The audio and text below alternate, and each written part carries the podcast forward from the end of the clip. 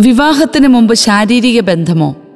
Tin സ്പിരിറ്റിൽ ബിനീഷ് കളപ്പുരയ്ക്കൽ ഈ കുറിപ്പുകൾ നമുക്ക് ഏറെ ഉപകരിക്കും. സ്കൂൾ കുട്ടിയാണ് ഞാൻ. എനിക്കൊരു സൗഹൃദമുണ്ട്. ആ സുഹൃത്ത് ഇപ്പോൾ എന്നെ ശാരീരികമായ ബന്ധത്തിന് നിർബന്ധിക്കുന്നു. സ്വകാര്യമായി കാണുന്നതിന് ക്ഷണിക്കുന്നു. ഫോണിൽ ചാറ്റ് ചെയ്യാൻ നിർബന്ധിക്കുന്നു.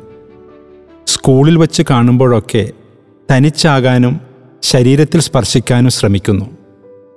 യാത്രയ്ക്ക് പോകാൻ വിളിക്കുന്നു. ചിലപ്പോൾ ഞാൻ വീണുപോകുമോ എന്നൊരു സംശയം. എങ്ങനെയാണ് ഈ സാഹചര്യത്തെ നേരിടേണ്ടതെന്ന് എനിക്കറിയില്ല. നോ എന്ന വാക്കിന്റെ ശക്തി തിരിച്ചറിയേണ്ട സമയമാണിത്. ഏത് ആൺ പെൺ സൗഹൃദത്തിലും സംഭവിക്കാനിടയുള്ള ഒരു സാഹചര്യത്തിലാണ് കുട്ടി ഇപ്പോൾ. പല ഘട്ടങ്ങളിലൂടെ ഈ ഒരു സാഹചര്യത്തെ വിജയകരമായി നേരിടാം. ഒന്ന് നോ എന്ന് പറഞ്ഞാൽ നോ. യാതൊരു സംശയവും കൂടാതെ ഇത്തരത്തിലുള്ള സമീപനത്തോട് നോ പറയുക. എന്നോട് ഇത്തരത്തിൽ ഇനി പെരുമാറാൻ പാടില്ല എന്ന് ഉറച്ച ബോധ്യത്തോടെ പറയുക. അപ്പോൾ സുഹൃത്ത് പിണങ്ങില്ലേ? ആ വ്യക്തിയുടെ സൗഹൃദം യഥാർത്ഥത്തിലുള്ളതാണെങ്കിൽ അയാൾ പിണങ്ങില്ല. നിങ്ങളോട് ആദരവും ബഹുമാനവും കൂടും.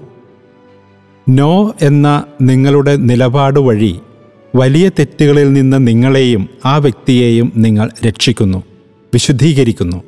അതിനാൽ പിന്നീട് നിങ്ങളുടെ ഈ നിലപാടിന് അയാൾ നിങ്ങൾക്ക് നന്ദി പറയും. രണ്ട് സാഹചര്യങ്ങൾ ഒഴിവാക്കുക. ശാരീരിക സ്പർശനത്തിലേക്കും ബന്ധങ്ങളിലേക്കും നയിക്കുന്ന എല്ലാ സ്വകാര്യ സാഹചര്യങ്ങളെയും പൂർണമായും ഒഴിവാക്കുക. ഇക്കാര്യത്തിൽ യാതൊരുവിധ കോംപ്രമൈസും ചെയ്യാൻ പാടില്ല.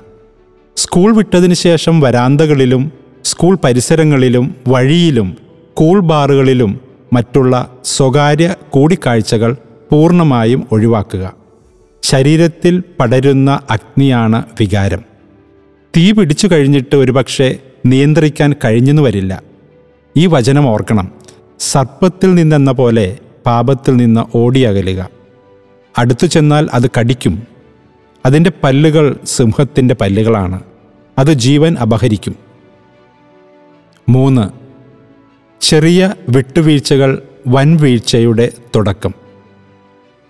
അടുത്തിരുന്നോ പക്ഷെ തുടരുത്. തൊട്ടോ പക്ഷേ അമിതമാവരുത്. ഇത്തരം വിട്ടുവീഴ്ചകൾ വലിയ വീഴ്ചയുടെ തുടക്കമാണ്. ഇത്തരം ബാലിശ നിബന്ധനകൾ വഴി നിങ്ങൾ ബലഹീനരാണെന്നും ഏതു വിധത്തിലും നിങ്ങളെ ചൂഷണം ചെയ്യാൻ സാധിക്കുമെന്നും സുഹൃത്തിന് മനസ്സിലാവും. ഇത്തരത്തിലുള്ള നിബന്ധനകളെ പ്രോത്സാഹിപ്പിച്ചുകൊണ്ട് തന്നെ എല്ലാ ചൂഷണങ്ങളിലേക്കും നിങ്ങളെ അയാൾ നയിക്കും.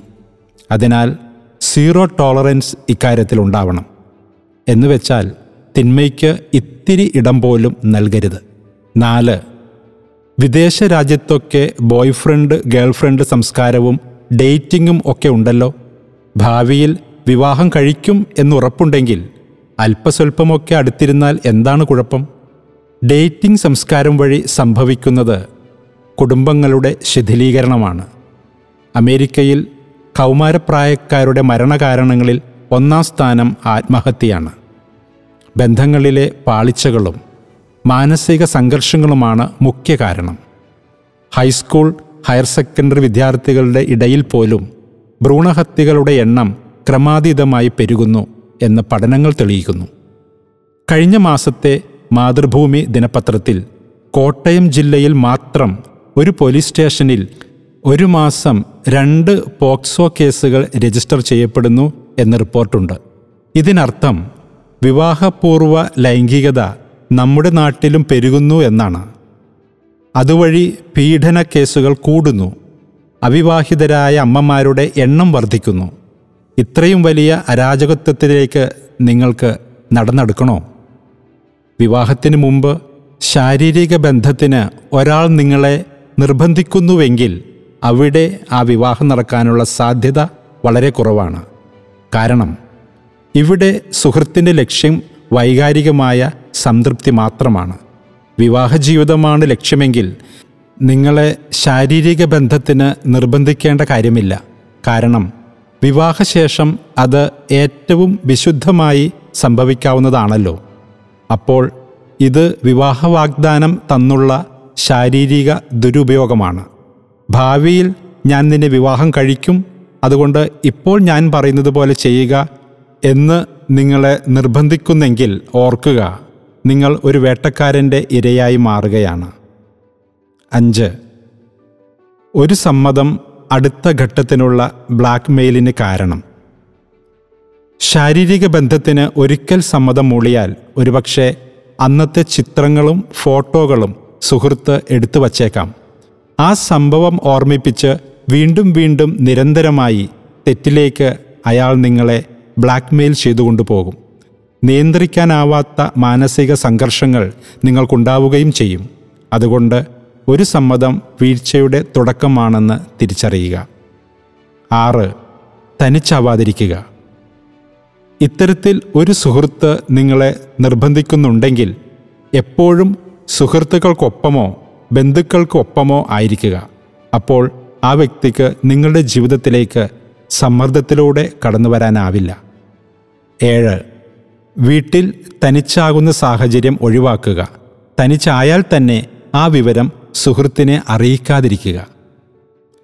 അറിയിച്ചാൽ എത്ര ദൂരെ നിന്നും ഈ സുഹൃത്ത് ചിലപ്പോൾ സുഹൃത്തുക്കളുമായി അല്ലെങ്കിൽ ഒറ്റയ്ക്ക് നിങ്ങളുടെ വീടിന്റെ പരിസരത്ത് റോന്തു ചുറ്റും. അത് നിങ്ങളെ സമ്മർദ്ദത്തിലേക്കും ഭയത്തിലേക്കും നയിക്കും. എട്ട്. ചെറിയ വീഴ്ചകളിൽ ഭയപ്പെടാതെ കൂടുതൽ ശക്തരാവുക. ഒരിക്കൽ ഇത്തരത്തിൽ വീഴ്ചകൾ നിങ്ങൾക്ക് വന്നുപോയിട്ടുണ്ടെങ്കിൽ പിന്നീട് ആ സുഹൃത്തുമായുള്ള എല്ലാ ബന്ധങ്ങളെയും മുറിച്ചു മാറ്റുക. എത്രയും വേഗം ഒരു കൗൺസിലറെ കണ്ട് നിങ്ങളുടെ മനസ്സിലെ ആശങ്കയും ഭയവും ഇറക്കി വയ്ക്കുക. സുഹൃത്ത് ഭീഷണിപ്പെടുത്തിയാൽ പരാതിപ്പെടുക. ഒമ്പത് ആശ കൊടുക്കാതിരിക്കുക. ഒരിക്കലും ശാരീരിക ബന്ധത്തിന് നിർബന്ധിക്കുന്ന സുഹൃത്തിനോട് നാളെയാവട്ടെ പിന്നീടാവട്ടെ തുടങ്ങിയ വാഗ്ദാനങ്ങൾ കൊടുക്കരുത്. അത് ആ വ്യക്തിയെ ഭ്രാന്ത് പിടിപ്പിക്കും. അത് നിങ്ങളെ ഭയപ്പെടുത്തും. പത്ത്. ഫോൺ വഴിയുള്ള ലൈംഗിക ചുവയുള്ള ചാറ്റ് അപകടകരം. നേരിട്ടുള്ള ശാരീരിക ബന്ധം പോലെ തന്നെ അപകടകരമാണ് ഫോൺ വഴിയുള്ള ചാറ്റിങ്ങും. ഫോൺ വഴിയുള്ള ചാറ്റിങ്ങിൽ നിങ്ങൾ ഇത്തരത്തിലുള്ള വിഷയങ്ങൾ സംസാരിച്ചാൽ അതുപയോഗിച്ച് സുഹൃത്ത് നിങ്ങളെ നേരിട്ടുള്ള ശാരീരിക ബന്ധത്തിന് നിർബന്ധിക്കാൻ സാധ്യതയുണ്ട്. അതിനാൽ നൂറ് ശതമാനവും ഫോൺ വഴിയുള്ള ചാറ്റ് നിർത്തുക. പതിനൊന്ന് വിശുദ്ധി ഒരു സമ്പത്താണെന്ന് തിരിച്ചറിയുക. വിവാഹ ജീവിതത്തിൽ തന്റെ പങ്കാളിക്കായി തന്നെ തന്നെ ഒരു സമ്മാനമായി കാത്തു സൂക്ഷിക്കുക